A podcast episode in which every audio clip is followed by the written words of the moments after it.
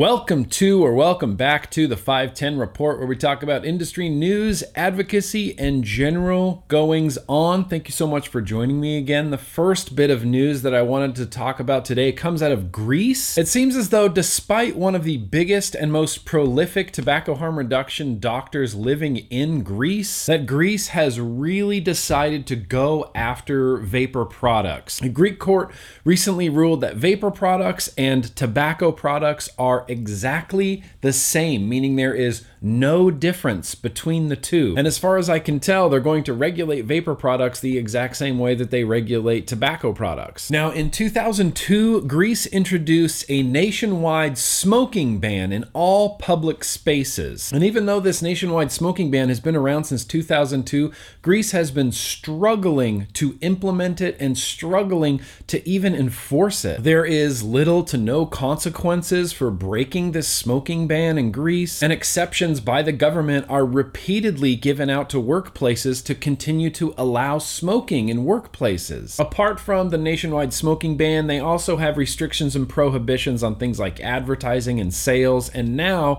the court in Greece has said that electronic cigarettes and vapor products are just going to be included in all of this tobacco legislation that already exists. The Electronic Cigarette Business Association in Greece recently tried to appeal this, and their appeal was rejected, with the court saying that the same regulations that we have in place right now with tobacco products should absolutely apply to all e cigarette products, because the Greek court says that electronic cigarettes do not differ in any way from traditional tobacco cigarettes. Greece Has apparently taken a very, very hard line against vapor products. People are telling me that in Greece, even zero nicotine liquids are considered tobacco products. The bases, the flavorings, the components used are all considered tobacco products as well. Greece is heavily going after anything that has anything to do with vaping, including standalone flavorings for like DIY. Yes they are going after those as well. Now, also considering that Greece has had a nationwide public smoking ban on the books since 2002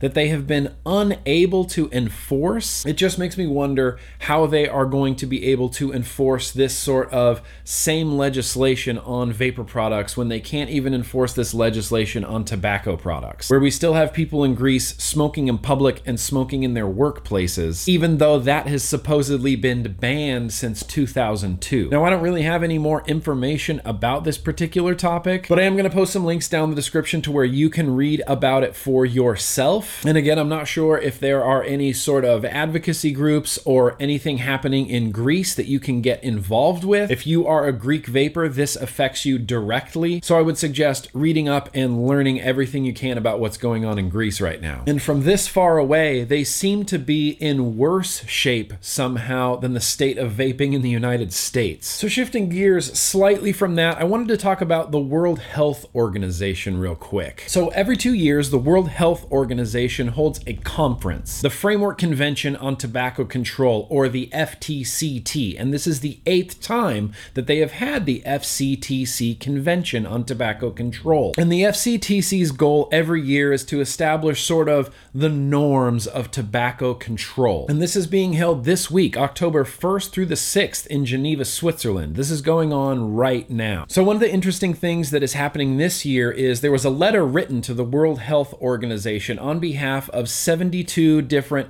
PhDs, MDs, doctors, and professors, all kind of pleading with the World Health Organization to take a different approach to vapor products and electronic cigarettes in the realm of tobacco harm reduction. The World Health Organization has traditionally taken a very firm stance about vaping in that they are not a big fan of it. And these 72 doctors, MDs, physicians, and professors have penned this letter and all signed this letter to the World Health Health Organization. And in this letter, they say things like tobacco harm reduction is integral to tobacco control. Harm reduction is a widely practiced strategy in public health, e.g., HIV, drug use, sexual health, and should become an integral component of tobacco control, helping smokers to quit smoking or diverting them from ever starting, and in either case, greatly reducing their risk. Stakeholders should give an appropriate weight to the benefits and opportunities of tobacco harm reduction. They should not focus exclusively on unknown risks to health, especially when these are minor or improbable risks. A lost opportunity for a public health gain represents a real harm to public health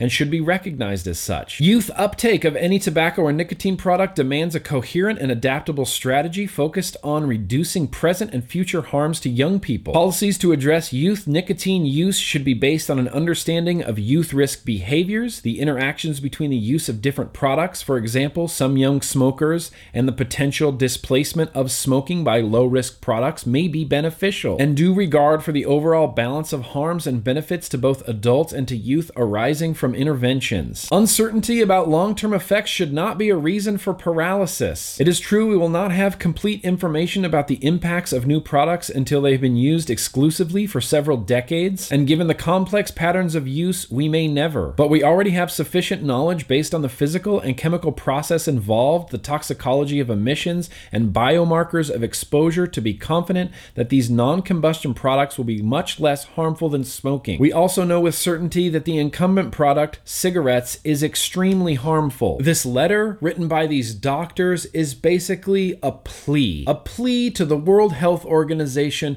to look at the science behind vaping. A plea for sanity in an otherwise just crazy volatile area of tobacco harm reduction. Obviously, I think this is a fantastic thing that these 72 doctors, PhDs, MDs, and professors have done. And like I said, the FCTC meeting is happening right now in Geneva, Switzerland. I haven't heard any news coming out of this newest FCTC 8 yet, so I don't know how the FCTC or the World Health Organization has taken this particular letter. But obviously, any news or information that I find out moving forward, I will absolutely share here on the 510 report. And the last thing I wanted to talk about today, yeah, again, it's the FDA. So, as we should all be pretty aware, a few weeks ago, Scott Gottlieb went on a little bit of a rampage talking about the youth vaping epidemic and how all options are on the table right now. And if these six manufacturers can't figure out why uh, the youth are enjoying their products so much, then they're going to act unilaterally and just take everything away. Take everything away, including flavors. And now, apparently, take everything away, including online sales. Keeping in mind that all of this is happening and being rolled out by Scott Gottlieb and the FDA based on zero data. And as of the recording of this video today, Scott Gottlieb and the FDA have still not produced any evidence or studies to back up their epidemic claims. And everything happening with vaping in the United States right now is based on this one epidemic word that Scott Gottlieb threw out there. And now Scott Gottlieb and the FDA want to go after online sales because that's that that must be how the youth are getting their vapes. And I would real quickly also like to point out right now that there are a lot of articles going around that talk about youth vaping and youth smoking and they always use the term youth or kids. And when they're using these term youth and kids, they're actually talking about teenagers. So, whenever you read anything about kids vaping, they are actually talking about teenagers vaping. They just like to use the words kids as sort of an appeal to emotion, like we have to protect the kids, right? And when you hear the word kids, you think of like 10 year olds on the playground using Juuls, which is obviously not what's happening. Kids means teenagers. And all of this, going after flavors, going after nicotine, going after online sales, none of this is going to kind of be revealed in, until November. Apparently, in November is when Scott Gottlieb and the FDA are going to make all sorts of these large scale announcements regarding what's going to happen to vapor products in the United States. And right now, we're almost about halfway through. We're about 30 days through the 60 day warning that Scott Gottlieb and the FDA gave these vape manufacturers. And every time I start talking about what Scott Gottlieb and the FDA are doing to vapor products and electronic cigarettes in the United States, it just it just makes me shake my head. This is something I said last week, and I'll probably say it again in the future. But the FDA and Scott Gottlieb are being harder on vapor products, 95% less harmful vapor products, than they are on that which is causing us harm. Scott Gottlieb wants to go after online sales of vapor products, but do we need to remind Scott Gottlieb that you can still buy cigarettes online? Fact, you can buy cigarettes online. You can also buy beer and alcohol online. Why on earth would we restrict vapor sales online, a product that is overwhelmingly established to be 95% healthier for you than lighting tobacco on fire and inhaling the smoke. We're to ban those online sales, but cigarettes, yeah, absolutely. They can be sold online. Beer, wine, hard alcohol, you want that delivered to your house because you bought it online, you can do that. Oh, you want to quit smoking and you want to buy a vapor product online? I'm sorry, that's too dangerous for you. I genuinely don't think that the FDA and Scott Gottlieb have a leg to stand on. I think they're under pressure from all of these anti smoking groups like Tobacco Free Kids. I think they're under pressure from big tobacco and from big pharma. I think they're making bad knee jerk reactions, and they still have not produced any evidence or data to substantiate their epidemic claim. It simply just doesn't exist. Yet, Scott Gottlieb and the FDA is kind of rolling out this big action plan that's going to be announced in November that is again based on zero data and zero evidence. And so, honestly, I don't know what is going to happen in November, and I don't know what's going to be announced in November. And I'd love to pass that question off to you. What do you think is going to get rolled out in November from the FDA? Are we going to lose flavors? Are we going to lose high nicotine? Are we going to lose closed systems? Are we going to lose flavorings? Are we going to lose online sales? Is the FDA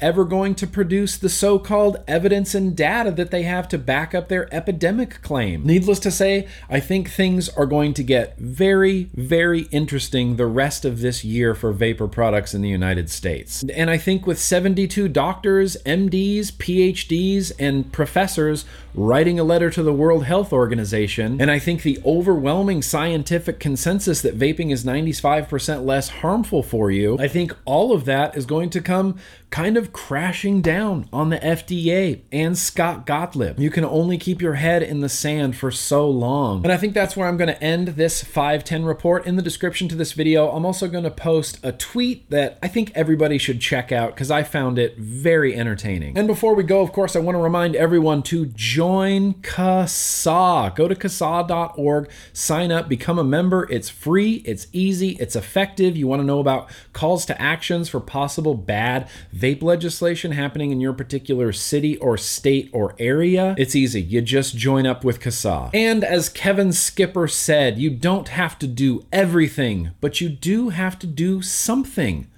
Let's get involved.